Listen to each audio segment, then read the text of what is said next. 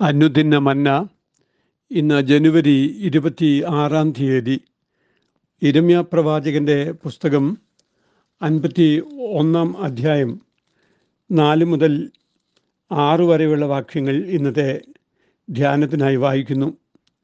അങ്ങനെ കൽദേവരുടെ ദേശത്ത് നിഹതന്മാരും അതിന്റെ വീഥികളിൽ കുത്തിത്തുളയ്ക്കപ്പെട്ടവരും വീഴും.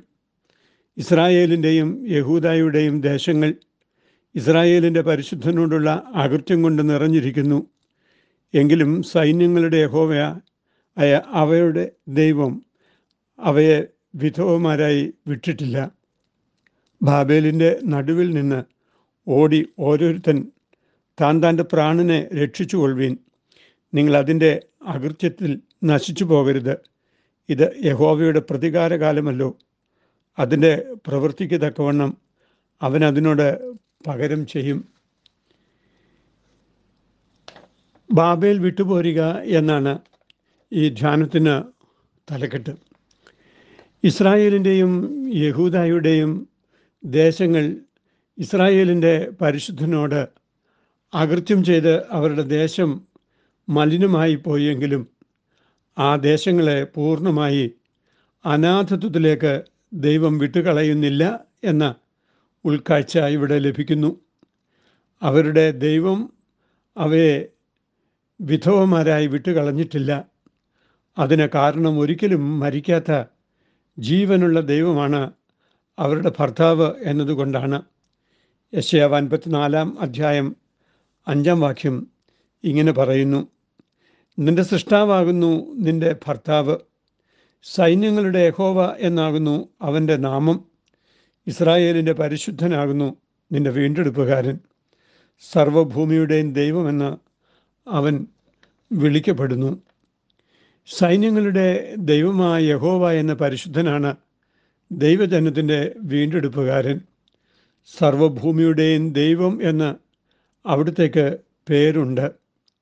യഹോവയായ ദൈവം തന്റെ ജനത്തോട് ചെയ്ത ശാശ്വത നിയമത്തിന് ഒരിക്കലും മാറ്റം വരുന്നില്ല. അതായത് ദൈവത്തിന്റെ വിശ്വസ്തതയ്ക്ക് മാറ്റമില്ല. മനം തിരിഞ്ഞ് ദൈവത്തിങ്കിലേക്ക് മടങ്ങി വരുന്നു എങ്കിൽ ദൈവം എല്ലാവരെയും ചേർത്ത് കൊള്ളുന്നവനാണ്.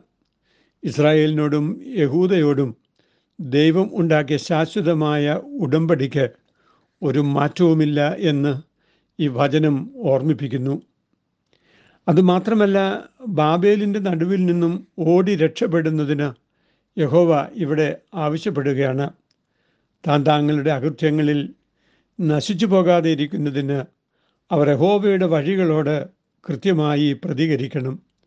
സകല ജനതകൾക്കും ദൈവജനത്തിന്റെ ഭാഗമായി തീരാൻ ദൈവം അനുവാദം നൽകുന്നുണ്ട്. ഇസ്രായേലിനെ ദൈവം വിളിച്ചത് മറ്റു ജനതകൾക്ക് വെളിച്ചമായി തീരുവാൻ ആയിരുന്നു എന്ന് നാം അറിയുന്നു. സത്യദൈവ ആരാധനയിൽ നിലനിന്ന് ദൈവിക സംരക്ഷണവും സന്ധാരണവും അനുഭവിക്കാൻ അവർക്ക് സാധിക്കണം. സൈന്യത്തിലോ ശക്തിയാലോ അല്ല ദൈവിക സംരക്ഷണ വലയത്തിലാണ് അവർ നിലനിൽക്കേണ്ടത്. പക്ഷെ അവർ ആ ദൗത്യത്തിൽ പരാജയപ്പെട്ടതുകൊണ്ടാണ് അവർക്ക് പ്രവാസവും പാരതന്ത്ര്യവും ഉണ്ടായത്.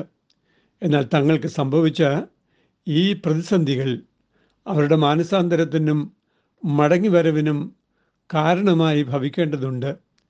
തങ്ങളായിരിക്കുന്ന സാഹചര്യങ്ങളുടെ അപകടം മനസ്സിലാക്കിക്കൊണ്ട് അവർ ആ നാശഭക്ഷണങ്ങൾ വിട്ടുപോകേണ്ടതുണ്ട്. പരദേശി മോക്ഷയാത്രയുടെ ഇതിവൃത്തം ഓർക്കേണ്ടതുണ്ട്. നാശഭക്ഷണത്തിൽ നിന്നും മോക്ഷപുരിയിലേക്ക് നാശഭക്ഷണത്തിന് സംഭവിക്കുവാൻ പോകുന്ന നാശത്തെക്കുറിച്ചുള്ള മുന്നറിയിപ്പുണ്ടായപ്പോൾ വിശ്വാസി യാത്ര ചെയ്യുന്നതാണല്ലോ. മോക്ഷപുരിയിലേക്കുള്ള അദ്ദേഹത്തിന്റെ പ്രയാണമാണല്ലോ പരദേശി മോക്ഷയാത്രയുടെ ഇതിവൃത്തം. വിമോചനത്തിന്റെയും വീണ്ടെടുപ്പിന്റെയും വാഗ്ദാനം ദൈവം നൽകുന്നുണ്ട്. അതിനോട് പ്രതികരിക്കുന്നതാണ് നശിച്ചു പോകാതിരിക്കുന്നതിനുള്ള മാർഗമെന്ന് ഈ വചനം ഓർമ്മിപ്പിക്കുന്നു. ദൈവത്തോട് ദൈവിക വിശ്വസ്തയോട് കൃത്യമായി പ്രതികരിക്കുന്നവരാണ് ദൈവമക്കളും ദൈവജനവുമായി തീരുന്നത് എന്ന് വചനം നമ്മെ പഠിപ്പിക്കുന്നു. അതിനുള്ള അവകാശം എല്ലാ ജനതകൾക്കുമുണ്ട്. എന്നാൽ ദൈവിക ക്രമങ്ങളെ ലംഘിക്കുകയും ദൈവിക ക്രമത്തെ അട്ടിമറിക്കാൻ ശ്രമിക്കുകയും ചെയ്യുന്ന സകല ജനതകളും നാശത്തിന്റെ പാതയിലാണ് എന്ന് നാം അറിയണം. ദൈവജനത്തിന്റെ സ്വഭാവം അവർ ദൈവിക മാർഗങ്ങളോട് കൃത്യമായി പ്രതികരണം കാണിക്കുന്നു എന്നുള്ളത് തന്നെയാണ്. നമുക്ക് ദൈവത്തിന്റെ ശാശ്വത സ്നേഹത്തോടെ പ്രതികരണം കാണിച്ച് നമ്മെ ഗ്രസിക്കുന്ന സകലനാശങ്ങളിൽ നിന്നും വിട്ടോടിപ്പോകുവാനുള്ള ദൈവകൃപയ്ക്ക് വേണ്ടി പ്രാർത്ഥിക്കേണ്ടതുണ്ട്.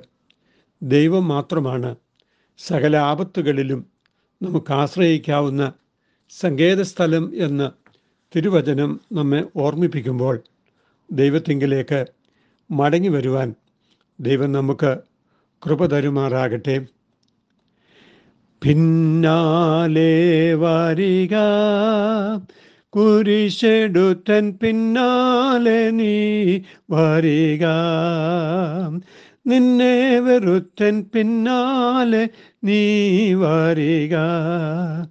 പിന്നാലെ നീ വരിക പേയാടും ചന്ത വിട്ട് ഇന്നേരം മായാലാഭം എല്ലാം ഉപേക്ഷിച്ചു നീ.